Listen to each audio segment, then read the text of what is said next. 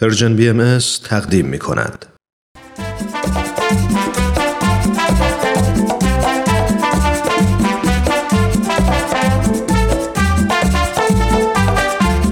و به راستی چه زیبا می‌گوید تهمینه میلانی که من زن بودنم را دوست دارم بانوی سرزمین من اگر تو نیز زن بودنت را دوست بداری و خود را باور کنی یقین بدان که هیچ محدودیتی نخواهد توانست مانع پیشرفت و ترقیت گردد.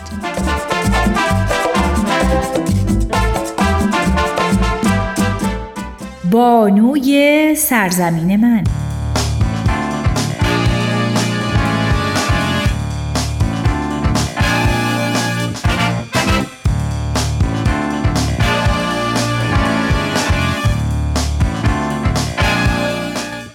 همواره شاهد آن بوده ایم که در صده های متمادی جنسیت زنان سبب دوری آنان از مشارکت در فعالیت های علمی شده.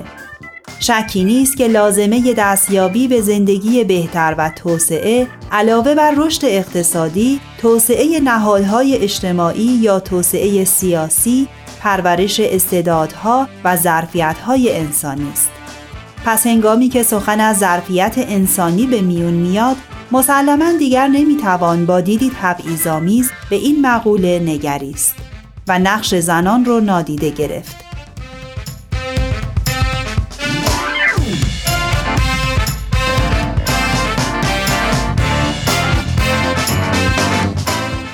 آنچنان که در مقاله ای آمده آمارها نشون میده که به ازای هر ده درصد افزایش حضور زنان در مدارس تولید ناخالص ملی کشورها 3 درصد افزایش پیدا کرده و یا یک سال افزایش حضور در مدرسه موجب حدود 20 درصد افزایش در درآمد زنان میشه.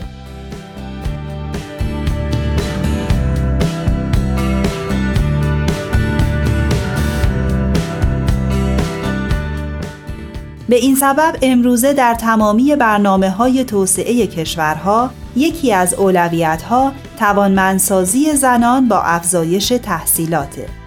چند روز گذشته یعنی 11 فوریه روز جهانی مشارکت زنان در علم بود.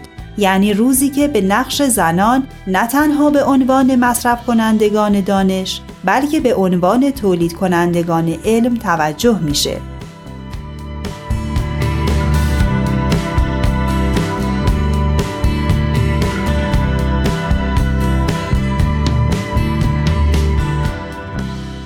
بانوی سرزمین من.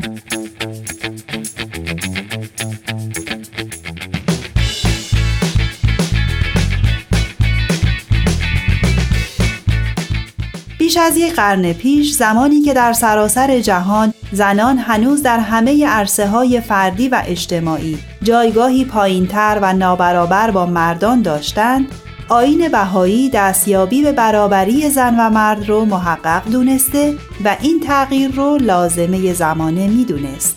همانطور که در مقاله‌ای برگرفته از سایت آسو بیان شده، برابری زن و مرد یکی از آموزه های بنیادی حضرت بهاءالله شارع آین بهاییه که حضرت عبدالبها فرزند و جانشین ایشان در این خصوص بسیار گفته و نوشتهاند.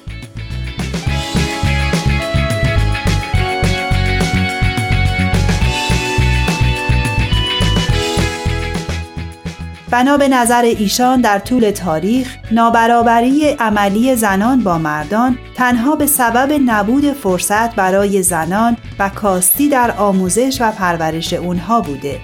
یعنی این تفاوت موجود در جایگاه زنان و مردان ناشی از تربیته. چرا که اگر زنان نیز مانند مردان تربیت می شدن پیشرفتشان همانند آنان بود.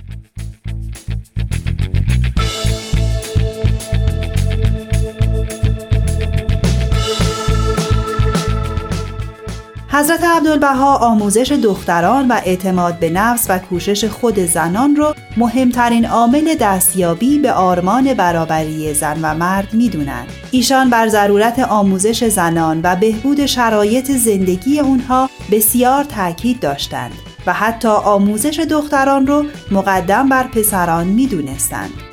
شمار زیادی از زنان تحصیل کرده و موفق غربی رو که طبیب یا معلم یا مدیر مدرسه بودن ترغیب می کردن که به ایران برن و مدرسه و درمانگاه برای دختران و زنان ایرانی بسازند و در ایران تدریس و تبابت کنند.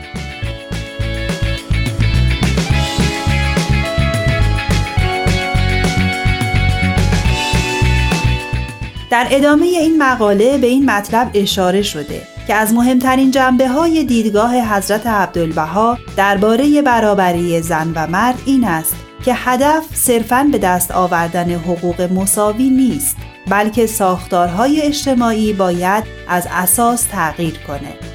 یعنی ارزش های جامعه مرد سالار مثل قدرت، رقابت، برتری و سلطجویی جای خودش رو به ارزش های زنانهی مثل همدلی، همکاری، خدمت و فداکاری بده.